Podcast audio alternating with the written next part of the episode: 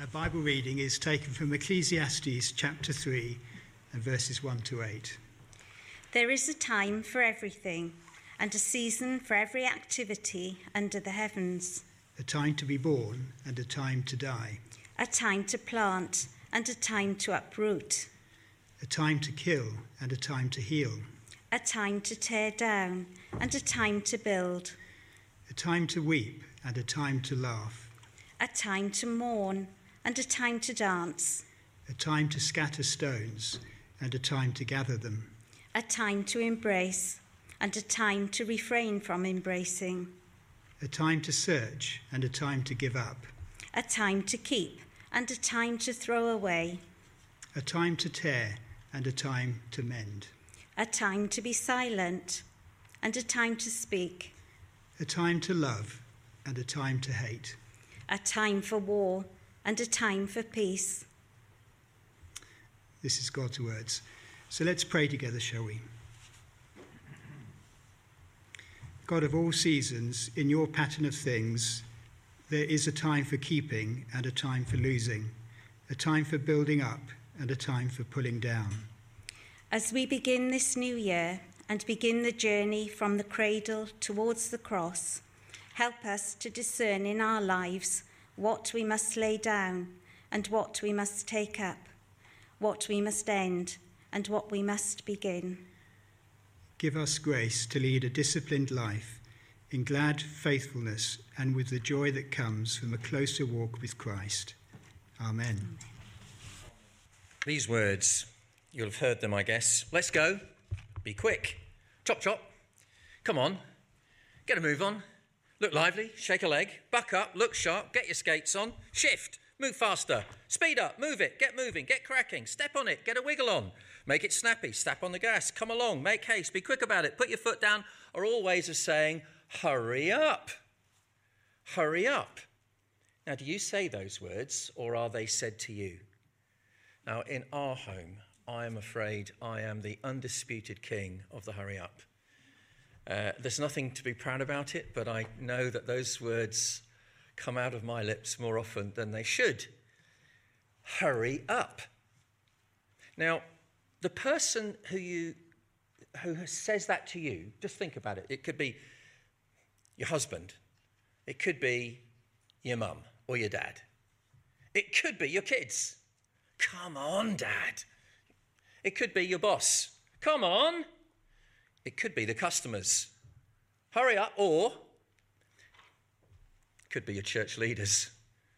We live in a world where people say those words to us. Now, you know what one of these is, don't you? It's a, a stiletto heel, yeah. And um, in that little bit there, it, it, it's reckoned that there are that, that the pressure on the stiletto heel is 1600 pounds per square inch. Now, if you pump your bike tyres up really hard, you get them to about 90. Uh, when someone treads on that bit of that, it's 1600 psi. The person who's saying, hurry up to you, it's like the stiletto heel.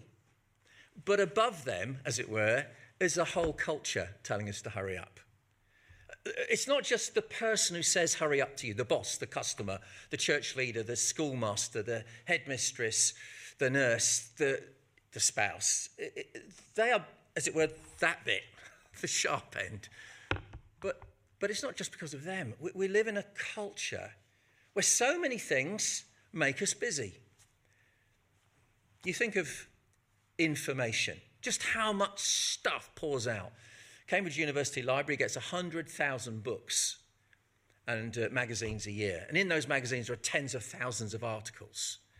I, I did some work on this that uh, two years ago, you know, uh, blogs, there were 136 million blogs. Two years later, it's over 300 million blogs in a month. Uh, it, it, just in two years. It's reckoned in uh, 2010 there were like, what, two zettabytes of big data out there. Zettabytes, I haven't got a clue. Uh, Mr. Glenville at the back, you will know, won't you? But it's a, it, it's, 2025, it's reckoned that two is going to go up to 165 zettabytes of information being processed every year. This phenomenal growth in what we call the info culture. So much data being processed all the time. You, like, what bits of it do you keep up with? Alongside the data is the tech. Uh, Martin, brilliantly this morning, wasn't it? So helpful realizing oh, what if we didn't have the tech? But, but the tech brings with it a cost, and the cost is this thing goes ping, doesn't it? It used to be said years ago that, uh, you know, uh, at the, the family meal table, take the phone off the hook. Because you could always know the person, the, the, the moment the phone went, you know, the frenetic person in the family would go for a phone. But now it's no longer the phone ringing, it, it's this going off in your pocket or ping. And you know how many people just find this mesmerizing.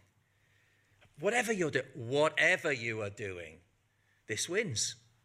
And that's how tech is, isn't it? And it's so helpful, it's so useful, but it's incredibly intrusive. Tech has speeded our world up.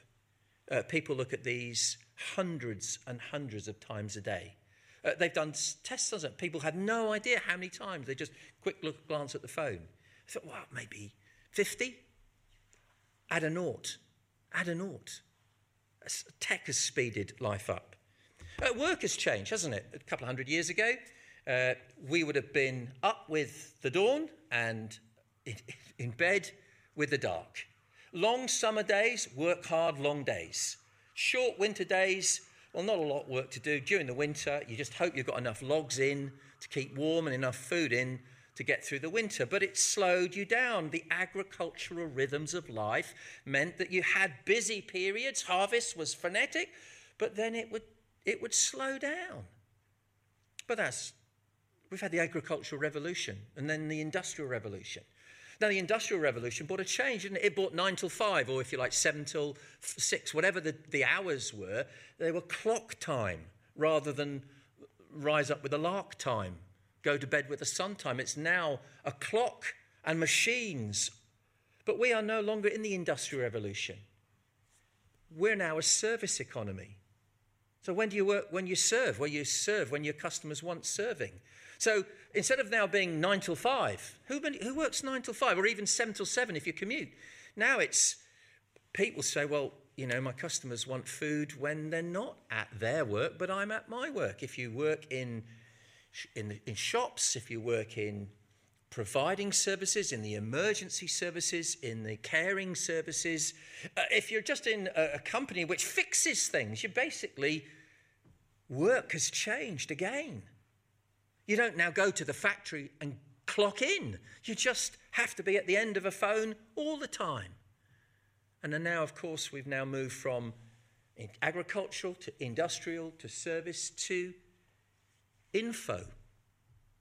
The, the, world of keeping abreast of what's happening around the world. It's a 24 7, 365. The, the stock exchanges are open around the world the whole time.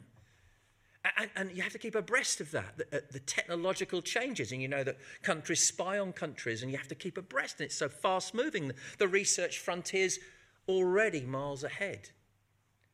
That's the kind of world of work that's created a busy world.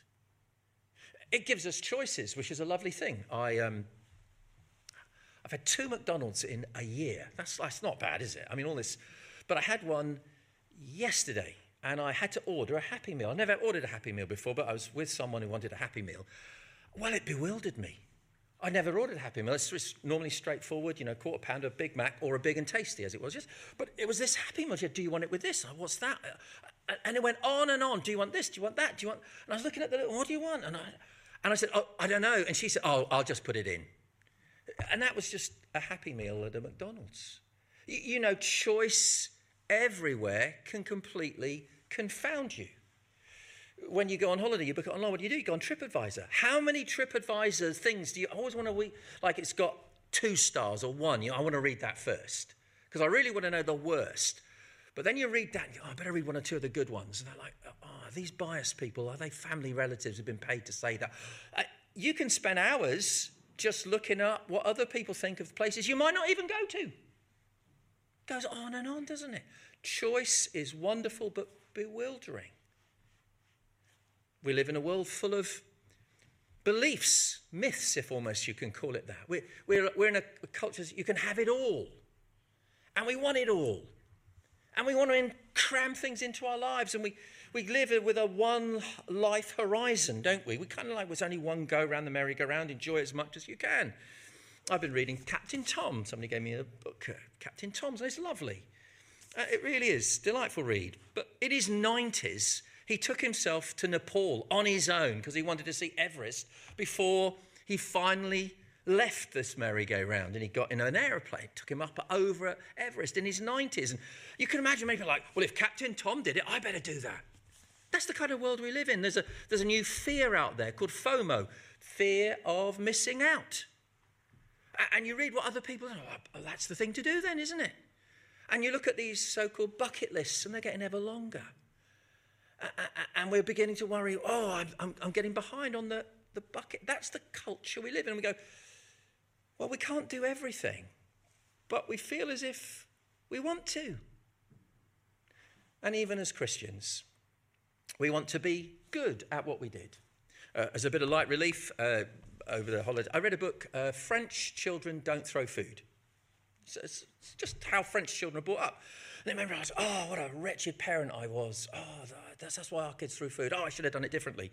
Well, if you start on that line, how to be a good parent, let me tell you, you there's a lot of stuff you can read. You're going to have amazing guilt trips for years and years and years. Even as grandparents, you think, well, we've got another chance to get it right or wrong again, you know, that kind of thing. You want to be a good parent. You want to be a good citizen. Well, what are you going to get involved in to be a good citizen?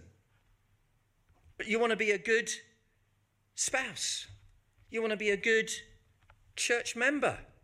What am I going to get involved in? There's so much I could. Even defining the good in different areas of our life, and none of us to say, oh no, I want to be bad. I want to be wicked. We want to be good, but then that leaves us with a sense of burden in all these areas. And just finding out what the good parent looks like, what the good church member looks like, what the good citizen of the UK looks like, well, that'll wear you out. You add it all up. No wonder the pressure of the person saying, hurry up. There's a lot of weight. There's a lot of cultural weight above them, isn't there? There's a lot of a merry-go-round feeling in our culture that says, come on. There's so much to do. And if you add in that phrase, for the Lord, you can even make it worse. Because ministers quite capable of adding on extra pressure and making it even more pressurized because it's now for the Lord Jesus, you know, you should be doing this. So these are huge pressures, our culture. That, that's, that's what's squeezing us. That's what those things, and you could think of many more pressures that are squeezing us. And what does it make us feel like? When we're under these pressures, how do you feel? Well, there was two cardiologists. Notice that people who are dealing with folks who had heart problems. Uh, Friedman and Rosenman were treating people coming to them with heart problems, noticing that these people had this kind of frenetic sense of urgency. Now, they were picking up dealing with heart, but they were picking up a wider thing. And they, they coined the phrase hurry sickness hurry sickness. Let me tell you about hurry sickness. This is from the, uh, the journal Psychology Today. Hurry sickness is a general feeling of discomfort or unease whose exact cause is difficult to identify, in which a person feels chronically short of time and tends to perform many tasks faster and to get flustered when encountering any kind of delay. Another uh, author put it like this it's a continuous struggle, unremitting attempt to accomplish or achieve more and more things or participate in more and more events in less and less time. So it's not just doing things, it's experiencing things, being part of something. It's not just what I, I'm busy, but I want to be connected. That's what leads to this unease. And one person puts this uh, one of the great signs is you're getting flustered by any sign of a holdup. Any sign of a holdup, and you're getting flustered.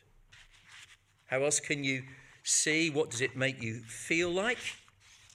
Well, I think the number one sign is irritability and all those words like that impatience, frustration, maybe anxiety, sort of unhappiness, tiredness, always tired. You don't feel you sleep that well. You wish you were an agricultural worker 300 years ago and were absolutely knackered at the end of a long day in the fields because you just go boof. But you never go boof anymore because your mind's whirring. You feel disconnected. Everything feels superficial. Hi, how are you? Good, how are you? You're know, kind of like, don't, don't any of you tell me really how you feel because I haven't got the time to really go deep. I just, hi, hi, hi, hi. That kind of, and you feel that in yourself. You feel you're superficially a member of the community of Kempston or Bedford. You're superficially sort of connected to your kids' school and their teachers. You're superficially maybe connected to the church. You're superficially present with the family. And of course, you might find yourself drawn to distractions. You might notice that in the midst of all this hurry, hurry, hurry, which is kind of, you know, that unease within that you don't quite know where it's all coming from, you're kind of like, can I find something to slow me down? It might be late night drink. It might be late night telly. It might be glued to this for far too long. It might be something far darker, far more addictive, far more destructive. But you feel as if you need it because the pressure over here means you've got to find some outlet. Those are the signs of hurry sickness.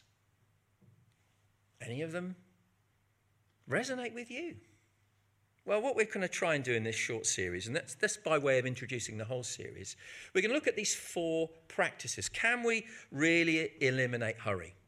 Uh, Mark, uh, John Comer, James Comer wrote this book, uh, Ruthless Elimination of Hurry. Can we really ruthlessly eliminate hurry? Now, here's the problem we don't want to define hurry as if it's like a first world problem.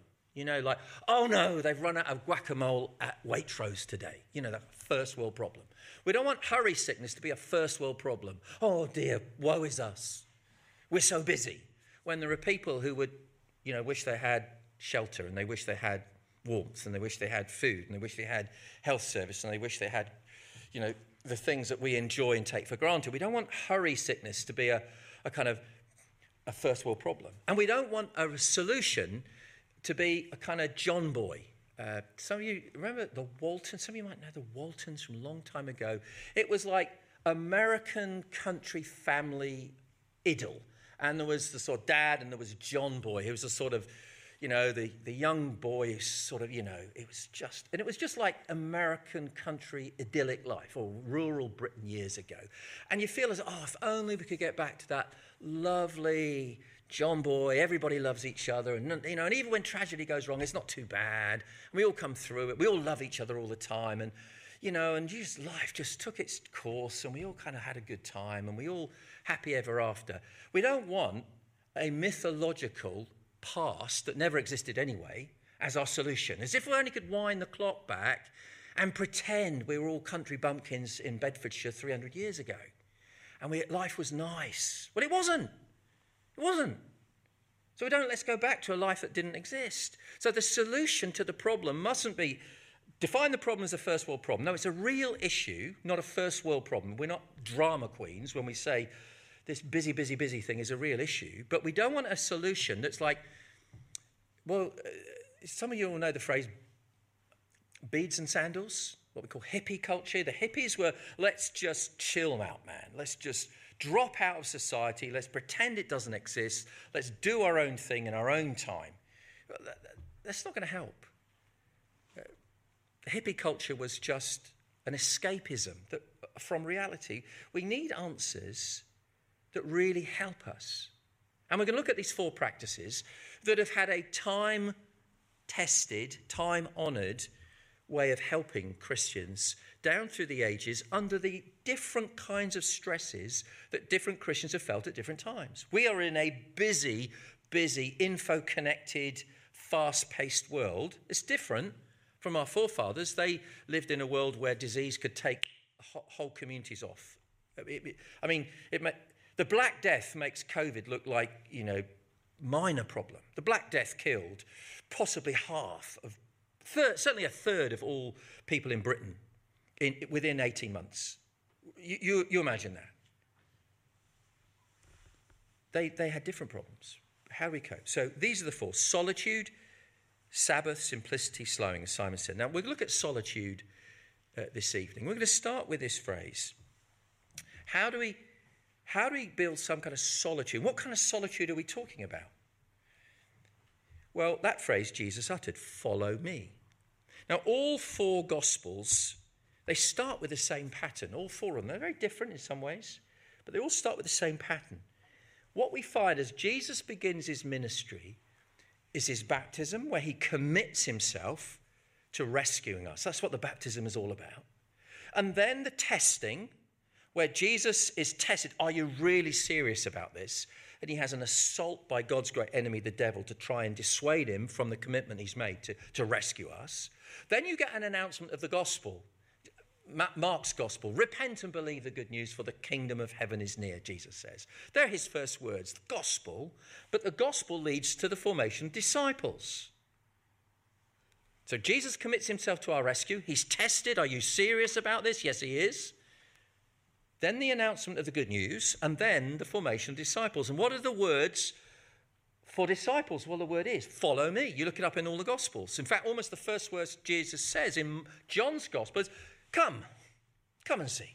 Follow me. They're the early words. Follow me. Not just listen to me, but follow what I do. Now, some of what Jesus did is unique, but some of it is a pattern.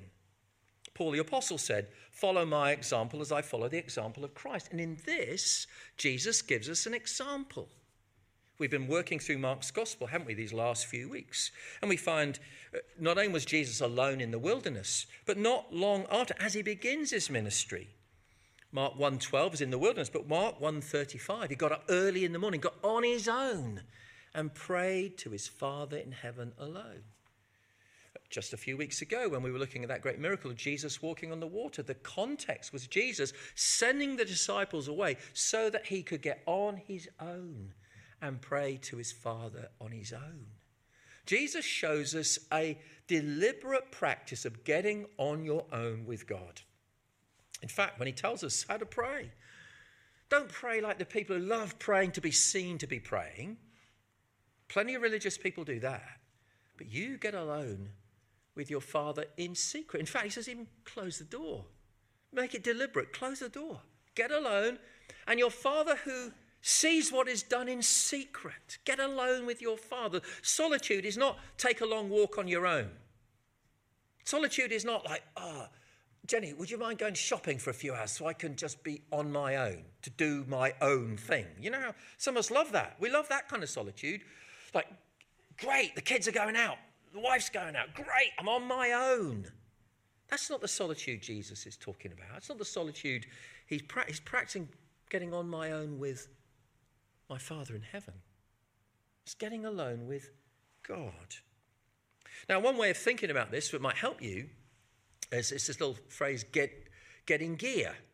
Uh, there's this, a book very helpfully called The Five Gears. You can online it. You don't have to read the whole book. You can get the gist of it. The idea is the car's got gears. Some of you have only driven automatics. I know that's a revelation to you. But cars, cars used to have, sometimes still do have, manual gears. So fifth is when you're cruising. In fact, if you've got a posh car, you've got even six, haven't you, some of you? You're cruising along. You know, almost, you know, just loving it. Fourth is busy gear. You know, you're keeping your eye out because there's lots and lots happening. Uh, fourth is when you're tasking. It could be you at school and you try to follow the teacher and muck about with your friend all at the same time. Uh, you, you, you, know, you're, you're, you're, at home, you're kind of like, okay, uh, the, the, the, batter pudding's got to go in, uh, the, the bread sauce has got to come off, and I've got to close the back door because of gale. But, you know, you're multitasking. It can be at work. You, are answering emails, phone calls, you, you, you're trying to get a thing done, you're multitasking, fourth gear. Third gear is basically fun, social, food. Second gear is intimate, sharing what's on your heart. And first gear is replenishment on your own, getting started. Uh, reverse is an apology. It may be, I've sinned, will you forgive me? Or it may be, I, oh, I'm, I messed up. I'm sorry, okay? That some things that you're sorry about, they're not sinful. They're just like, oh, yeah, I, I could have, done, oh, yeah, I could have done it differently. Okay, I'll go back and do it differently next time. That's not, I was wrong and sinned. Will you forgive me? It's just, apologies, really important. Now, here's the thing what gear do you start a car in? Well, you start it if you've got a flat battery in second with a load of mates pushing you. But that's not how cars are designed to start. Cars are designed to start with ignition on in first. If you try and start a car in fourth, it'll chug. It'll probably stop. You might, if you're absolutely brilliant, get it going in second just on your own, but it's tough. They're designed to start in first. What gear are human beings designed to start in? Well, they're designed. You need to become what we call a self starter. You're designed to start your day. You're designed to start getting that energy into your life with you and God. Our forefathers used to call it the quiet time. They'd say, read a bit of God's word and speak to God. You hear from God as you read his word and you speak to him. You, you may, uh, one group, you say, seven minutes with God. You'd uh, read the Bible for two minutes, think about it for a minute, write ideas down for a minute, and then you speak back to God for two minutes. It's just a, a, rhythm of get alone with God. Start with God. Find replenishment with God. Now, now, some people find that replenishment getting alone with God by going for a walk and talking to their Heavenly Father. Uh, one of my friends, he swims and talks to his Heavenly Father. He just finds that so he, he's not distracted at all when he's swimming. Whatever it is with you, but it is get alone with God and get replenished with God. Now, why that language is helpful is because you can ask one another, what gear are you in, dear? Because too often we're in fourth when we should be in second. And you know, again, the car doesn't work too well if you, if you should be in second and you are in fourth. And you'll know that because if this thing, when you should be sharing your heart with your loved one, uh, uh, and then the intimate is, is, is people very, very close to you. Normally, it would be your family. It might be you, your, your spouse, your kids. You're talking about some, oh, I'm worried about this, or I've got that on my mind, and would you pray about that? And if this goes off, and oh, hold on, sorry, sorry, I've got, you realize you're still in fourth when you should be in second. You need to know what gear you're in. Now, fourth is a good gear, and most of our working lives we're in fourth. But we need to say, do you know what? We're now into third. We're going to have a meal together and we're just going to ban this. We're not, we're not at work. We're not in busy, busy world now. And then we'll get into second, and I need, I, I always need to be in first. I need, I need to get in first. Now, I know in busy life, especially when you've got little children, to start in first on, on the, you know, they wake up, what I know, four, half four, five sometimes. For you to say, oh, I've got to get, I'll get alone with God first before I deal with my crying, hungry baby, this is unrealistic. But for many of us, to build in the rhythm of, look, early in my day, early in my day, somewhere I want to try and speak to my Father and hear from Him, hear from His word and speak to Him. That's, that's first gear. Follow me, Jesus said. Get in first. But also build in those big rocks you, may have come across this before the parable of the stone water jars. Guy on a stage, great big water jars, and he asked his assistants, they put some big rocks in. He says to the audience, Are the stone jars full? And they go, Yeah. And he goes, No. And they said, Come on, bring in the pebbles. And they brought in some pebbles and they filled up the jars. Are the stone water jars full? And the audience by this time said, Yeah, yeah, yeah. He said, No, no, bring in some sand. And they put in the sand. Are they full? And the audience, oh, I don't know, it looks a bit tricky. Well, bring in the water, and they put some water. And by this time, he says, What, what do you think now? And they said, yeah, They are full now. What is the lesson of the parable of the water jars? And one person said, However busy you are in life, you can always squeeze in something else. He said, No, that is not the lesson. The lesson is unless you get the big rocks in first, you can never get them in later. And that's what Jesus is t- teaching us when he says, Follow me. We've seen Jesus say that to people. And the next thing we almost find Jesus doing We can't heal like he healed, but we can pray like he prayed. We can get alone with God the Father. It's one of the big rocks of our lives. It's one of the most significant habits you can get. If you can get that habit in, the earlier the better. And if you can't get it in early, well, you could get rid of a few pebbles and get that big rock in. Because remember, at the end of the day, you're pleasing an audience of one. That's what Jesus said. Your Father who sees what is done in secret will reward you publicly. He's overjoyed when you want to just be with Him. That's one of the things we found how hard this Christmas, isn't it? We haven't been with the people we love. And we've done it on phones, we've done it on Zooms, we've done it over and higher, and we've perhaps gone out for the odd walk, socially distanced, and all the rest of it. But it's not the same as just being with. And this is the astonishing your Father in heaven loves to be with you. He's not setting this up as like, here's another thing to do, get alone with me. It's like, I love you. I just love being with you. I know. You go, well, you, you can't really, you can't, I mean, come on, it's just the minister at the front conning me. And God the Father in heaven says, no, he's not conning you. I love being with you. I love it when it's just you and me. And I love it when you tell me what's on your heart. I know what's on your heart, but I love to hear it from you. And you know that because you love to hear it from your kids or your grandkids or your friends or your, you know, if you're an honorary aunt, you love it when they say, Auntie, and then they tell you something. And you already know it. You don't say, I already know that. What a stupid waste of my time. You go, oh, and, you, and sometimes you cry, doesn't it? When they really want to just come to you and they seek you out. Uh, sometimes between me and Jenny, it's, it's granddad. And I go, oh, it's granddad. Not grandma this time. You see that kind of thing? Well, can you believe the God of the universe is like that with you? This is not a religious practice you have to do to become a better Christian.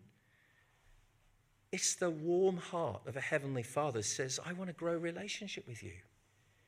And the basis of this relationship is not you being a goody goody squeaky clean two shoes, you know, doing it. It's the gospel. It's the good news of Jesus. Jesus has opened up a new and living way, and we can draw near to God with a full heart, full assurance of our faith. We don't need to have any doubts. God the Father loves me. And He loves me so much, He wants me to be with Him, just with Him. And if I could see it, He's putting His arms around me and say, My dear child, this is one of the most precious times of my day. I love it when you talk to me like this. That's what Jesus knew. He knew intimacy with his Father, not duty, but intimacy. And we need to grow that for ourselves. So, solitude was not just like another thing to do on the tick list, but a means of growing a heart that begins to feel God's heart more. So that when I begin to do the rest of my, what gear am I in now? I felt my Father's heart. I felt his loves. I felt his burdens. I felt his passions. I felt his concerns and his priorities, and they're becoming mine. And so I am following my Saviour. And I'm beginning to let his will control my busyness more than letting the pressure of the stiletto heel control my busyness. Well, as we look at these four practices these next few weeks, may God encourage you to feel something of his heart as you draw near through his son Jesus.